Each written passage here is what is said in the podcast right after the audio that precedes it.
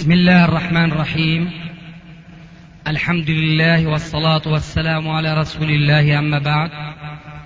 فهذا أحد أشرطة سلسلة الهدى والنور من الدروس العلمية والفتاوى الشرعية لشيخنا المحدث العلامة محمد ناصر الدين الألباني حفظه الله ونفع به الجميع.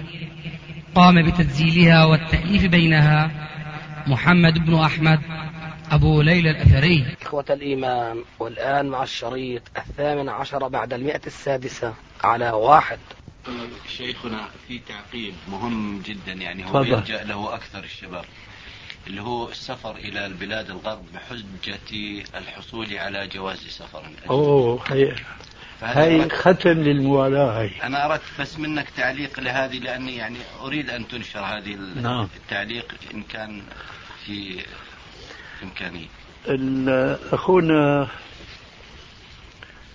اسمادي اسمادي اسمه؟ رائد اسمادي أنتم بتعرفوا إنه مقيم في هنغاريا سألني منذ أسبوع تقريبا طبعا بالهاتف.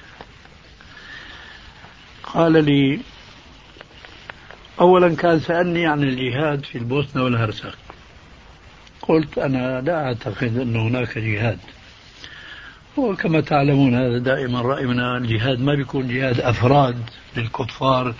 اللي عندهم كل وسائل القتال والتدمير؟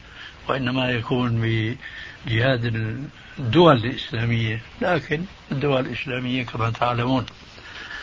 لكن إذا كان في مجال للمساعدة سواء بالمال أو العلاج والدواء وما فهذا أقل ما يجب. هذا تحدثنا معه سابقا. فجاءني منذ أسبوع تقريبا بيقول آه الآن لإيصال هالمساعدات إلى تلك البلاد لا يمكن للرجل العربي المسلم أن يدخلها إلا بجواز أجنبي. فهل يجوز أن أستخرج أنا جواز هنغاري مشان أتمكن من إدخال هذه المساعدات. قلت له لا يجوز لأن هذا هو ختم لموالاة الكفار لأنك تعني أنه أنا أريد أن آه، أكون محكوما بهذا النظام الكافر ولذلك أنت تستنجد وترجو هؤلاء أن يعطوك هذا الجواز الكافر. فأنا دائما أقول بأن هذا من تمام الموالاة للكفار وأيضا كثيرا ما سئلت ولعله الدكتور يعرف هذه الحقيقة أنه ال- المسلم مثلا اللي بيعيش في ذيك البلاد حتى يكون له الحقوق التي تعطى للمواطن الأمريكي لابد هو ما يكون عنده جواز أمريكي. وليحصل على جواز أمريكي آه، يمكن أن يتزوج أمريكية فيحصل على الجواز الأمريكي صحيح هذا؟ نعم. فنقول نحن الغاية لا تبرر الوسيلة. هذه قاعدة ليست إسلامية أبدا. فلذلك استحصال يعني الجواز هذا عين الموالاة تحقيق للموالاة تماما. للكفار حتى أيضا من مشاكل الإقامة في تلك البلاد لعلي عرفت هذا من أخونا الرائد أو غيره ولعل هذا موجود أيضا في تلك البلاد. يعطى المقيمون في تلك البلاد راتب إذا كان ما عندهم عمل. موجود هذا في أمريكا؟ موجود. سبحان الله. ربنا يقول ولن يجعل الله للكافرين على المؤمنين سبيلا. ورسول الله صلى الله عليه وسلم يقول يد العليا خير من اليد السفلى واليد العليا هي المعطية واليد السفلى هي الآخرة. فكيف يمد المسلم يرحمك الله كيف يمد المسلم يده لينال مالا أو صدقة من يد كافر؟ العزة لله ولرسوله وللمؤمنين. نسأل الله عز وجل أن يجعلنا مؤمنين حقا وبهذا القدر كفاية والحمد لله رب العالمين. الحديث شيخنا دائما نذكر في هذا الباب أستاذنا وهو حديث إني نهيت عن زبد المشركين أي عن عطائهم ورفدهم صدق رسول الله عليه الصلاة والسلام. سبحانك اللهم.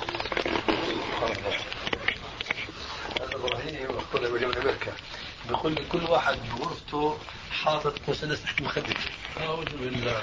شو قلت له إحنا عندنا 16 نمط بنضرب شو حاطط إلى أهلي بعد الساعة السادسة في كاليفورنيا في سان دييغو. ما يستطيع يفتح الشباك. أعوذ بالله. بعد الساعة ما يستطيع. أنا رأيي العيني ما يستطيع لما؟ خوفا من اللصوص والحرامية. ولا ولا ينزلون إلى الأسواق. هكذا أهلي إخوة الإيمان والآن مع مجلس آخر يبلغ الشاهد الغائب. وليست مهمتنا أن نعمل حسابات دقيقة. هل القليل هم المتبعون والكثير هم المخالفون أم العكس؟ هذا أولا ليس في طاقتنا. لأن هذا يتطلب استقراء واستقصاء. وهذا ليس من طوقنا وليس في ملكنا. وثانيا ما يترتب من وراء ذلك لو أمكننا فائدة تذكر. المهم أنك تبين السنة ثم لا عليك بعد ذلك هل اتبعت أم لم تتبع. هذا الذي بدا لي بهذه المناسبة. وكثير فعلا من الناس لا ينتبهون للتفريق بين التحريك والخفض والرفع. ولذلك فنحن نحرص حسب طاقتنا وحسب انتباهنا وما يفوتنا أكثر أن ننبه ونذكر إخواننا الذين هم معنا على الصراط المستقيم إن شاء الله. عليكم السلام ورحمة الله وبركاته. أما حينما نرى الشخص بعيدا عن السنة فيبقى البحث معه في الفرق بين التحريك والخفض والرفع عبثا إنما من كان معنا كما قلنا على السنة وهو يظن أن الخفض والرفع هو السنة فمن الميسر ومن السهل جدا أن يذكر بأنك أردت السنة وجزاك الله خير لكن السنة التحريك وليس الخفض والرفع. هاتوا ما عندكم.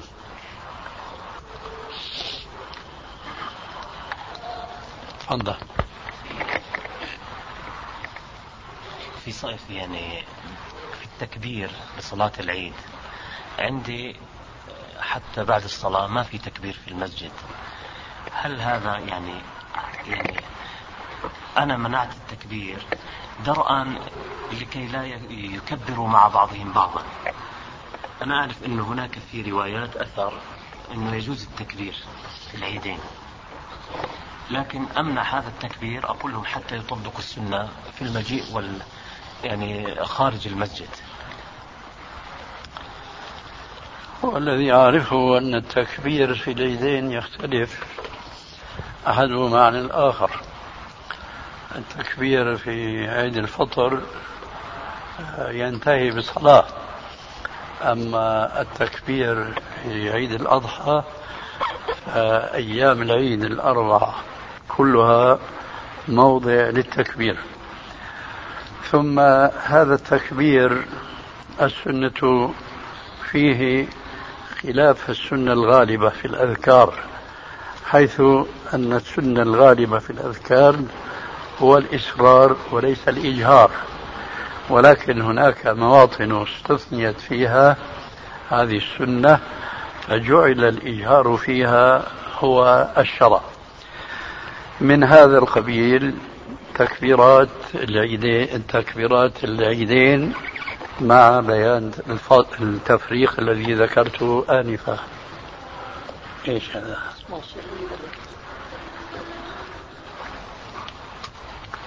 المقصود تكبير في عيد الأضحى في كل أيام العيد الأربعة وجهرا وليس سرا ولكن ولكن ليس من السنة تخصيص دبر الصلوات بتكبير العيد وإنما كل ساعة من ساعات أيام العيد الأربعة يشرع فيها الجهر بالتكبير. أما التخصيص بدبر الصلاة هذا الذي ليس له أصل. وحين ذاك لا ينبغي نحن أن نعالج الداء بالداء. أي إذا كان الناس التزموا التكبير وجهرا دبر الصلوات وأن هذا ليس له أصل في السنة فنحن ما ننهاهم لأنهم التزموا وإنما ننهاهم لأنهم أعرضوا عن التكبير في كل الأوقات وخصصوا هذا الوقت الذي هو دور الصلاة بالتكبير. هذا التخصيص هو الذي ليس له أصل فنقول لهم كبروا واجهروا بالتكبير في كل أيام العيد قبل الصلاة بعد الصلاة بين الصلوات ليلا نهارا وهكذا. هذا هو الجواب. عما سألت يعني يجوز هنا حتى بين قبل إقامة الصلاة أن يكبر؟ كل الأوقات. بدون التزام شيء معين. كل الأوقات لأن هذه ظاهرة آه، إسلامية آه، نادرة في كل أيام السنة. فكل ذكر يتبع فيه ما ورد. سرا سرا جهرا جهرا. مثلا التلبية في الحج وفي العمرة. السنة فيها ورفع الصوت وليس فقط رفع الصوت بل والمبالغة في رفع الصوت. ولذلك جاء في بعض الأحاديث الصحيحة أن الصحابة رضوان الله عليهم حينما حجوا مع النبي صلى الله عليه وآله وسلم كما يقول أنس بن مالك كانوا يصرخون بالتلبية صراخا. حتى في رواية أخرى بحت أصواتهم حينما وصلوا إلى الروحاء هذا خلاف الأصل. الأصل في الأذكار كلها هو الإصرار والخفض. لكن التلبية في الحج وكذلك التكبير في العيد خلاف هذا الأصل. ولذلك جاء فيما يتعلق بالتلبية في الحج حينما سئل النبي صلى الله عليه وآله وسلم عن أفضل الحج قال أفضل الحج السج والعج. السج والعج. السج هو الذبح والنحر والعج هو العجيج هو رفع الصوت بالتلبية ثم والشيء بالشيء يذكر كما يقال ألفت النظر أن التلبية لا يقتصر عليها فقط في الحج أو العمرة بل فقد كانوا أيضا يهللون أيضا إذا هللوا في الحج فإنما يرفعون أصواتهم. هذا خاص بالحج ومثله العمرة.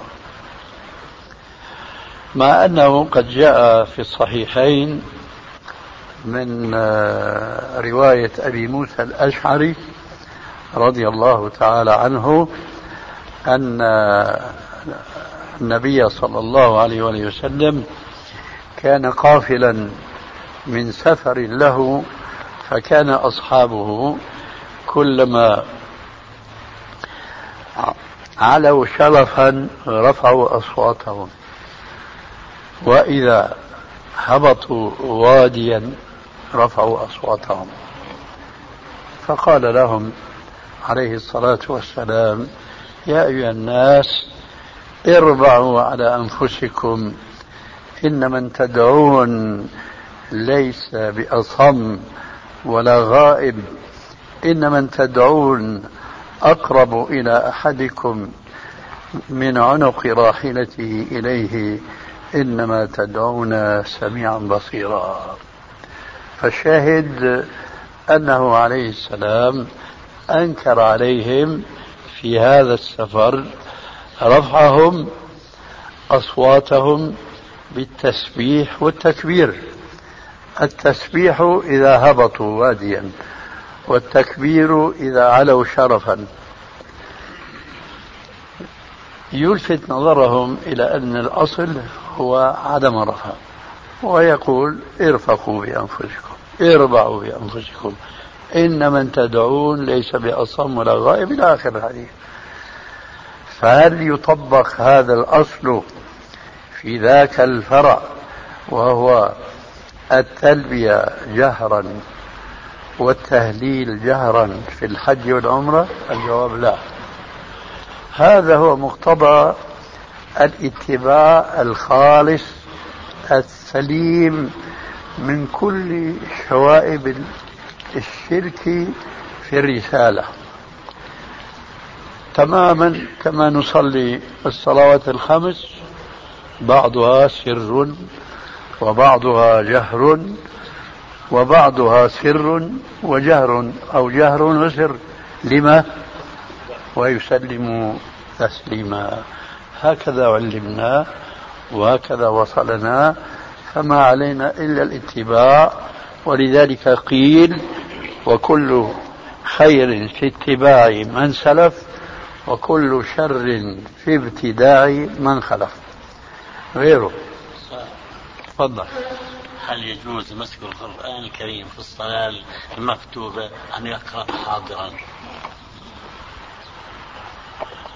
أما في المكتوبة فأمر ما أظن أن أحدا يقول بشرعيته وإنما الخلاف المعروف إنما هو في النافلة بل وليس في كل نافلة وإنما في قيام الليل بل وليس في كل قيام من الليل.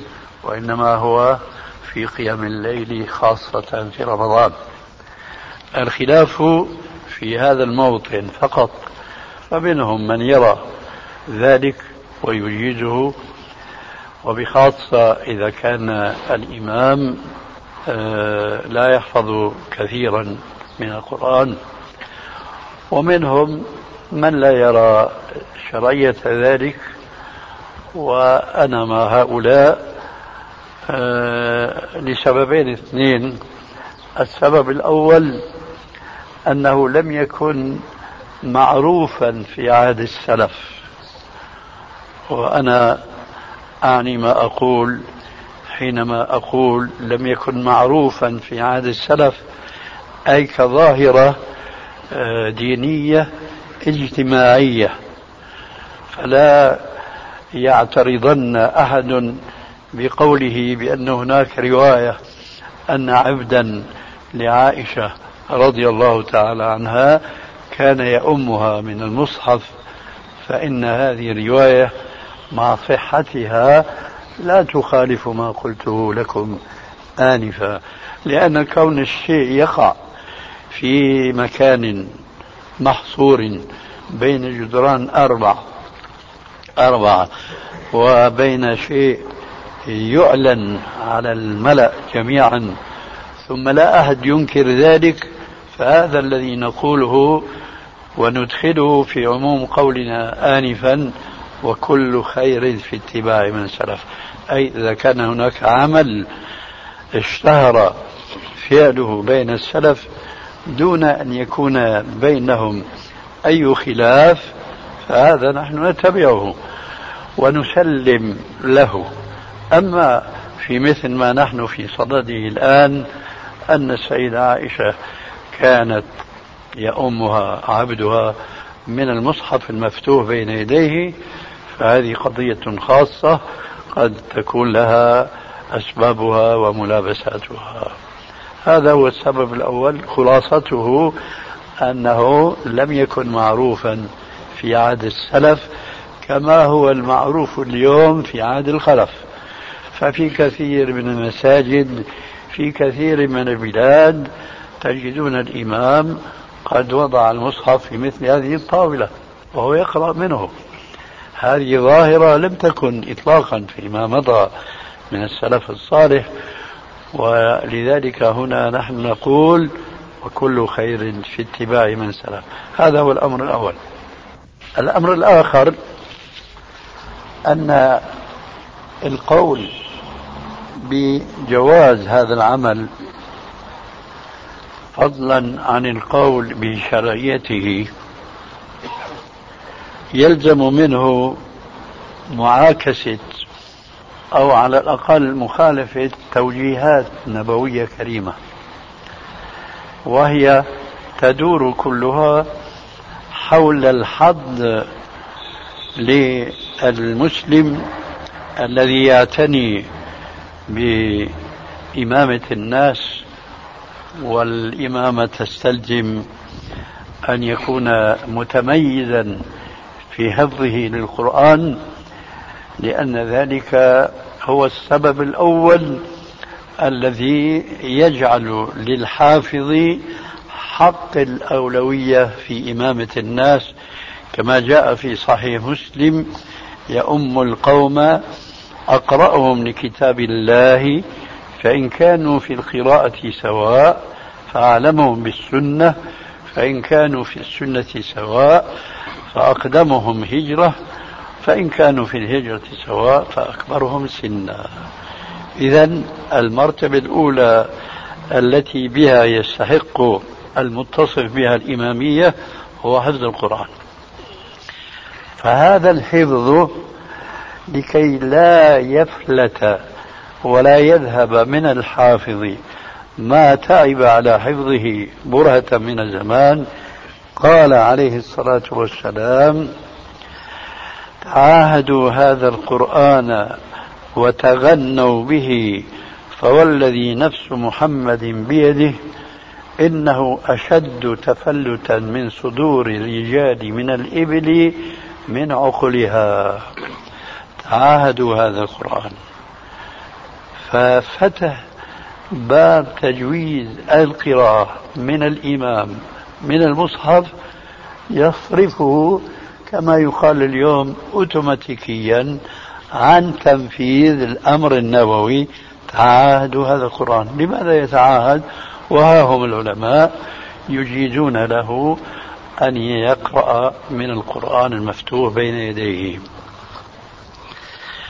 هذا أمر لا بد منه، أي فتح باب القول بجواز القراءة من المصحف من الإمام من آثاره السيئة عدم الاهتمام بحفظ القرآن.